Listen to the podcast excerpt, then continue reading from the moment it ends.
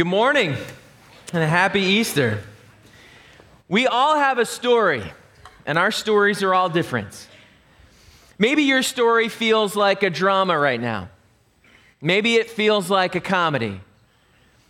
Maybe it feels like a horror movie, in which case, I'm sorry.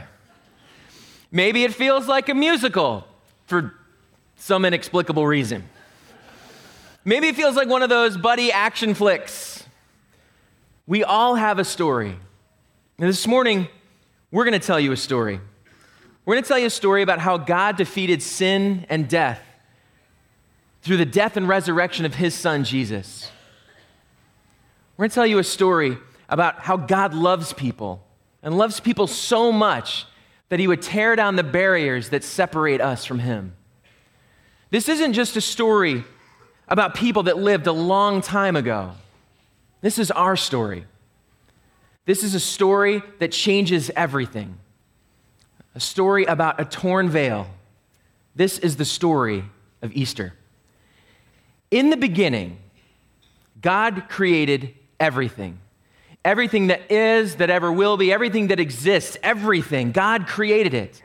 God created the stars and the sky and the planets and the earth and the land and the sea and the air and plants and trees and animals and birds and fish and walruses as well, apparently, with what was left over. were created. God created everything, and God created people. Into this perfect creation, God brought people. People matter uniquely to God. God loves all creation, but people are special. And what's powerful is that it's into this perfect creation that God walked with people. He walked with them.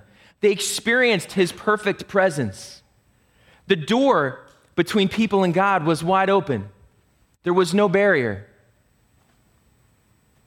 But people are foolish. People desire to be like God. People say, God, I don't need you. I can do this on my own. I can find what I want. I can find good. I can find meaning. I can find joy and purpose apart from you. And people live in rebellion. People introduced sin into the world. Like melon in a fruit salad, like a bird pooping on your freshly washed car, like onions in anything. And I mean literally anything. Sin ruined the perfect thing God had created. But God still loves people. The punishment for that sin was that we are removed from God's presence, was that people are kicked out of the garden. There's consequences for that. But God still loves people dearly. God wants people to know Him. God wants people to experience Him, but people are still sinful. And that sin eats at people, it, it poisons people from the inside out. And so God gave instructions for how people could be forgiven. In order for people to be with God, who is perfect and right and righteous and light and all that is good, he can't be around sin. God gave instructions on how to be forgiven. And we see this in the Old Testament talked about and when it's described the Day of Atonement. Now, the Day of Atonement was where the high priest would make sacrifices on behalf of the people. The high priest would take two goats to symbolize the people. And the first goat was called the Lord's goat, and that was sacrificed because sin demands blood, sin demands death. That's what sin earns. And so the sins of the people would be symbolically forgiven, would be symbolically paid for by the blood of this goat. And the second goat was known as the scapegoat.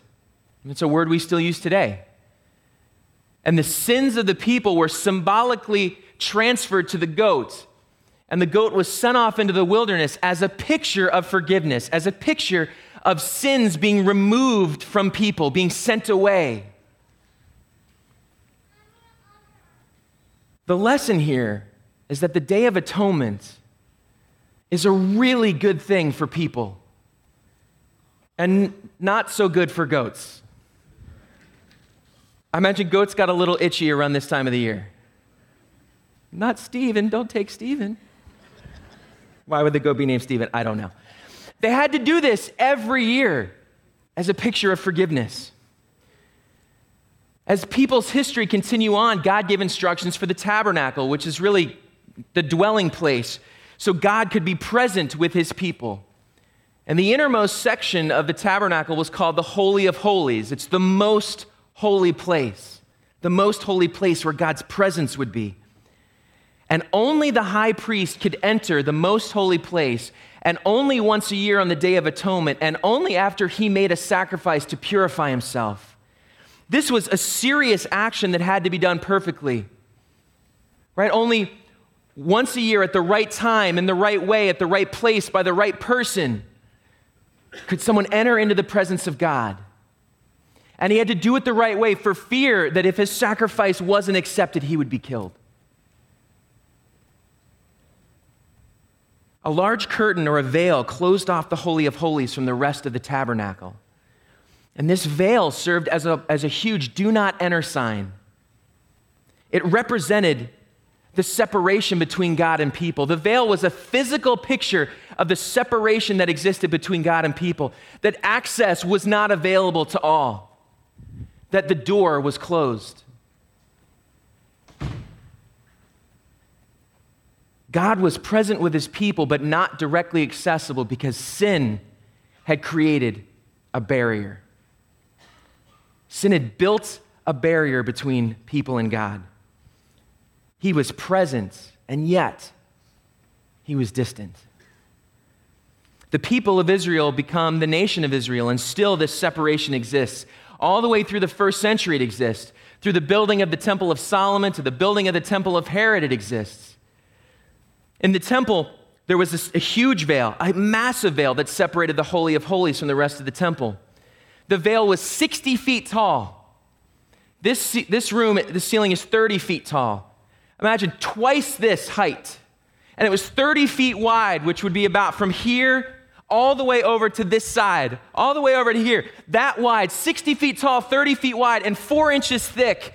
This is not a, a, thin piece of fabric that's hanging down. This is a massive fabric wall that serves as a physical, as a visceral picture of what that separation is that God is here and people are here.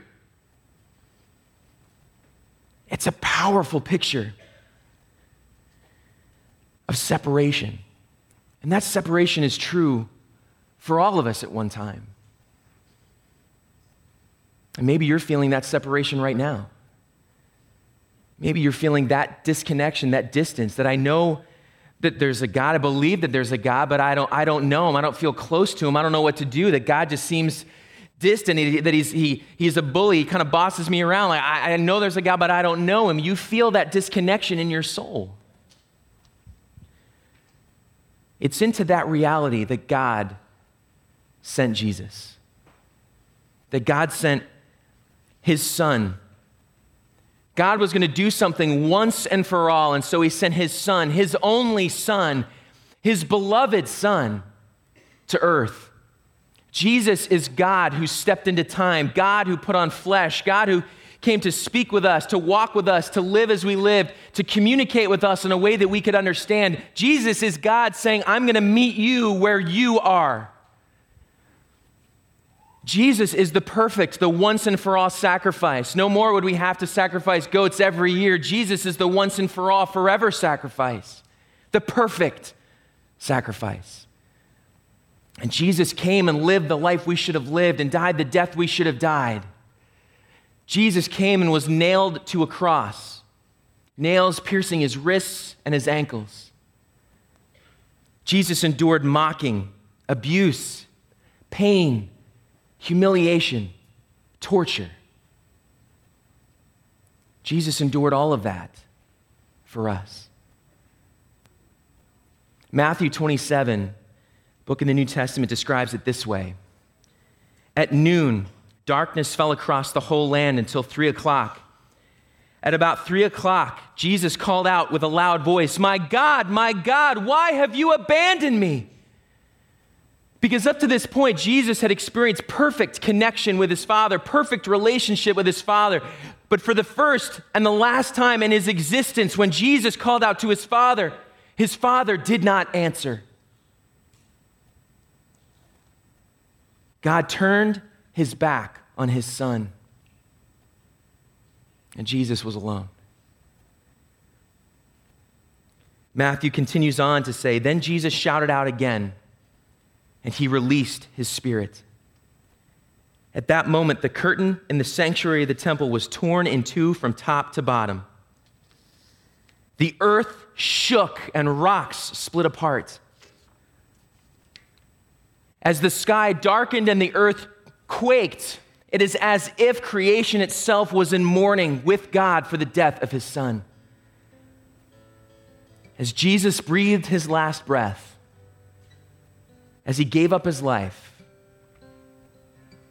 as he surrendered himself to death, God would show the world that his death was not in vain, that it had a great purpose. Because in that moment, when the sky was dark and the earth shook violently and rocks split and tombs opened up and the dead were raised to life, the veil that separated God from people was torn in two. As Jesus' body was being torn, the veil was being torn. Torn from top to bottom. Torn intentionally and purposefully in two. Not thrown to the ground during the earthquake, not pulled down. It didn't slip off of its anchors. It is still hanging, it is still in place, but it is torn down the middle in two. Torn in a way that no human could have done. torn as a picture of what God is doing. One Jewish writer described the veil as being so heavy and strong that it would have required a team of oxen pulling in opposite directions to tear it. And yet, here in this moment, the veil was torn from the top down. At this time, when Jews were in mourning, they would tear their clothes, they would tear their garments to demonstrate their grief and their pain. And in this moment, it's as if God Himself is tearing the garments of His dwelling place as He mourns the death of His Son. God Himself had torn the veil, restoring people's access to Him. And Jesus had made that possible.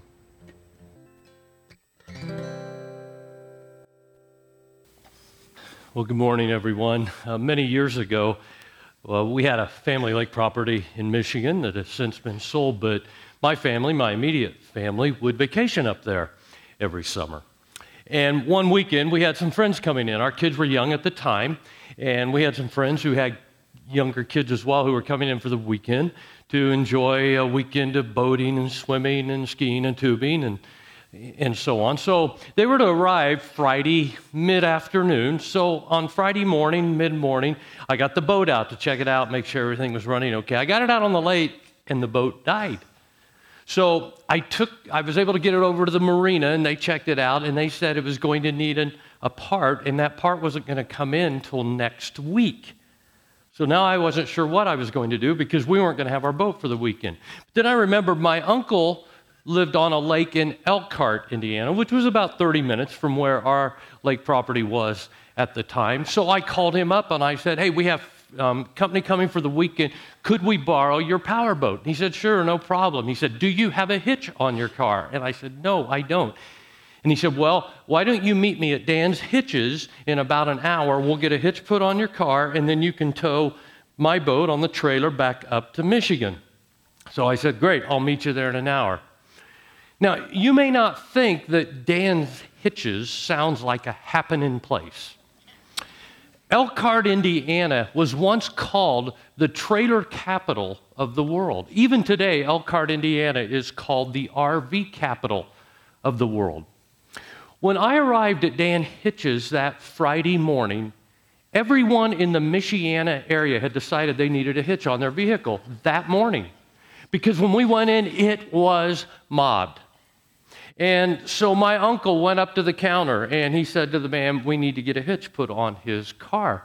The man behind the counter said, Oh, we are swamped today. Um, we probably get to it for several hours, probably three to four hours. I knew that wasn't going to work. In three to four hours, our company was going to be there. And not only did I have to get a hitch put on, I had to get back to my uncle's lake. I had to get his boat out of the water, put it on the trailer, tow it to Michigan, get the boat out in our lake, and so on. I knew by the time I did all that, it was going to be next Tuesday. So at that point, my uncle did something that I had never seen him do before. I've never seen him do it since then. My uncle was a pretty humble man. And a little bit of backstory. Um, my uncle owned and was president of a company called Reese Products. They made trailer hitches. And in the 1970s, they actually sold more hitches than any other company in the world. He then sold the company at one point. But while he was president and owner of his company, Dan of Dan's Hitches was his service manager. So my uncle said to the guy behind the counter, he said, Is Dan here? And the guy said, Well, he's in the back. He said, Would you tell him that Bob Reese would like to talk with him? So the guy went into the back. About 30 seconds later, Dan appeared. And about 30 minutes later, I drove out with a hitch on my car. I learned a valuable lesson that day. It really does matter who you know. Who you know really does matter, doesn't it? Had I gone into Dan Hitches on my own that morning, I might still be waiting to get a hitch put on my car. But when I walked in with Uncle Bob, that changed everything. Let me just add, it felt really good to be with Uncle Bob that day. And when that curtain or that veil in the temple, as Josh described a minute ago, tore in two from top to bottom, that changed everything with regard to our relationship with God because you and I can now know the right person. And that person whom we can know can get us into places and help us get things accomplished that we could not do on our own. And that person is Jesus. And that's why the message of Easter is so important. I want to explain it to you by reading something from the Bible. Um, I want to read to you from a book in the Bible. It's called Hebrews. And I'm going to read from the fourth chapter, three verses. I want to read verses 14 to 16. Here's what it says, and this shows how it changes everything for us. Verse 14 says So then, since we have a great high priest who has entered the heaven, Jesus, the Son of God, let us hold firmly to what we believe. This high priest of ours understands our weaknesses, for he faced all the same testings we do, yet he did not sin. So let us come boldly to the throne of our gracious God. There, will, there we will receive mercy and we will find grace to help us when we need it most. Verse 14 describes a great high priest. This is a different high priest than what Josh was talking about um, from the story of Israel in the Old Testament because this high priest is the Son of God. This is Jesus. He had a different kind of relationship with God where that veil was a barrier that kept people away, and only the high priest could go in once a year. This great high priest changed everything for us because he was Jesus. He could get us into places and he could accomplish things that we could not on our own. He knew the right people. You think about it, that's the perfect relationship that we need. So let's go on and read verse or look at verse 15 again. And here it talks about how this great high priest can understand our weaknesses. Some versions of the Bible actually use the word empathize or sympathize. That's what Jesus can do. Now, how can he do that? Because he became one of us. Jesus became a man. If you think about it, Jesus was the perfect person because he was the Son of God. And so he had that connection with God the Father to give us access to God the Father. But he was also a man. He became one of us so he could represent us, he could intercede for us, he could understand us. And what we're going through. So when that curtain, that veil split into that enormous, huge veil that separated us, us from God, that changed everything for us. Now, anybody could have access to God through what Jesus had done. And it tells us then what that means for us. The next verse, verse 16, tells us that we can actually come boldly to our gracious God. Did you get that? We went from a high priest in the Old Testament with the nation of Israel who one time a year would offer sacrifices and go behind that enormous veil or curtain to offer sacrifices for the people in the presence of God. He could only do that once a year. And I think he was scared to death when he did it because he knew if he went into the presence of God behind that curtain, behind that veil, and God did not accept the sacrifices, he was dead. We went from that to now, because of what Jesus has done, having access to God on our own. And what's even more remarkable is it says that we can go boldly. You know what boldly means? It means anytime, any place, for any reason. Many years ago, we had a pastoral staff member who was doing the welcome and announcements in a Sunday morning service, like you saw Adam and Leslie up here earlier.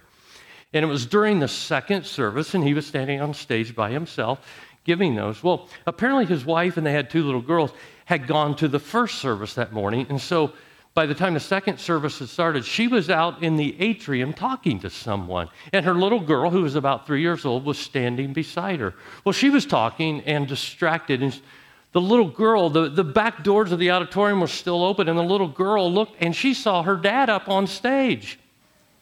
So she walked away from her mom through the atrium, through the doors, down the aisle, up on stage, and walked right up to her dad and held her arms up like, Dad, pick me up. Well, he wasn't sure what to do, but he did what dads do in that situation. He picked her up. so there he was, finishing the announcements, holding his little girl. Meanwhile, mom, who was out in the atrium, realized what happened. She was horrified at that point, you know, because she had gotten distracted. The little girl, though, she got what she wanted. She just wanted to be with her dad. She came boldly, she came unashamedly. God wants us to do the same thing with Him. And that's why Jesus died. In other words, what God is saying is this door that was closed, that barrier that our sin causes and separates us from God, He has, because of what Jesus did, that door is now open and you don't even have to knock. In fact, the Bible says that God the Father wants us to call Him dad. So, if you've been a follower of Jesus for 25 years or just a few months, or maybe you're hearing this for the first time today, you need to understand that that door is open to any of us because of what Jesus did. Now, what's that mean that the door is open, that we have access to God? Well, one thing it means is we can have peace in our life. Because when we have worries, when we have struggles, when we have challenges, when we're anxious, when we're stressed out, when we have anxiety, God says, Bring all that stuff to me. You have access to me now. I'll worry about it for you. You can live in peace. We have promises. God says, I'll never leave you, I'll never abandon you. He says, I can even take the bad things that happen in your life and I can bring about good from them. We have perspective, perspective that no matter how challenging this life gets, we still can have the promise or hope that we can have eternal life because of what Jesus did for us. We can have life after this life, and it's with God in heaven, a place where there's no more sorrow or crying or pain or death. That's what it means. Um, our kids are now grown, but if you're a parent, you can relate to this as a parent. Being a parent is challenging, isn't it? And there were times when our kids were growing up that we had struggles, we had challenges where we weren't sure what to do as parents, where we felt very inadequate as parents. But knowing that we had access to God the Father, that His door was always open, changed everything for us in the parenting process.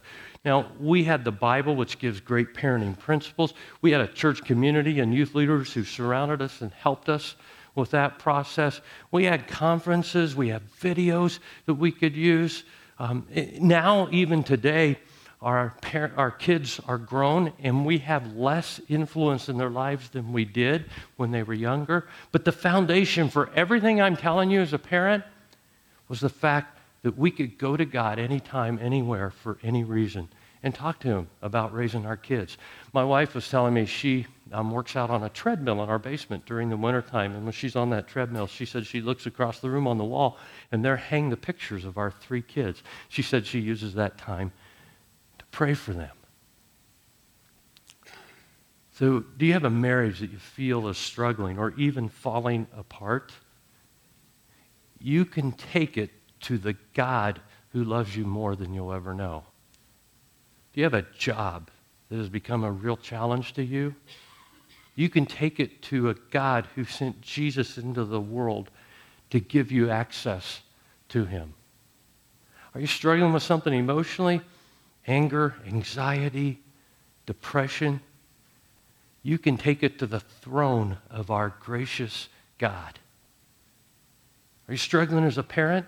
You can take it to God. Are you struggling in a relationship or conflict that you can't resolve? You can take it to God. Is it fear? Is it loneliness? Is it inadequacy? Is it insecurity? You can take it to God. You have the ear of the God of the universe because Jesus gave us access to Him when He died and took our sin on Himself and broke down that barrier. What was impossible at one time, to go into the presence of God, that veil stood there to represent the barrier that was there that separated us from God, is now possible because of what Jesus did. Now, you may be asking yourself the question what does this have to do with Easter?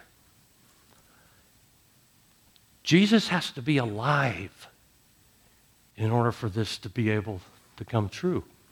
Think about it. Um, my Uncle Bob, that I referred to earlier, he lived to be 95 years old. He lived a full life. He just died a year ago, but he's no longer alive. If I go into Dan Hitch's today and try to get a hitch put on a vehicle, you know what they're going to say to me? What part of a four hour wait do you not understand? My Uncle Bob has to be alive for that to happen. And because Jesus is alive, that changes everything for you and for me. This is available to any of us, whether you've been a follower of Jesus for 25 years or whether you're hearing it for the first time today. This is available. But we have to make that phone call. Just like I made that phone call to Uncle Bob years ago, we have to make that phone call to God. The Bible calls that phone call faith. Want you to watch how this is so beautifully illustrated in this drama sketch.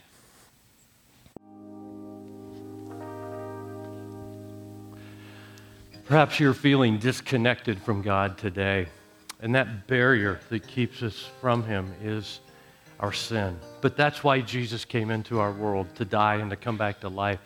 The Bible says when He died, He took all of our sins on Him. But God doesn't force us to make decisions related to our relationship with Him. He allows us to make those decisions on our own when we trust or we rely on, we put our faith in what He has done for us. And He wants you to make that decision because He loves you. And He would ask you to make that decision. And you can make that decision today. Now, you know, perhaps you've made that decision already. Maybe you've been coming or you've heard this before and for the first time today it has made sense to you and you're saying i'm ready to make that decision maybe this is all new to you today and you're going to say i don't know about this and that's fine we understand that but if you're ready to make that decision today you can do that. I want you to listen to Jesus' own words, his promise to us. This is from John chapter 5, verse 24 in the Bible. Here's what Jesus said I tell you the truth. Those who listen to my message and believe in God who sent me have eternal life.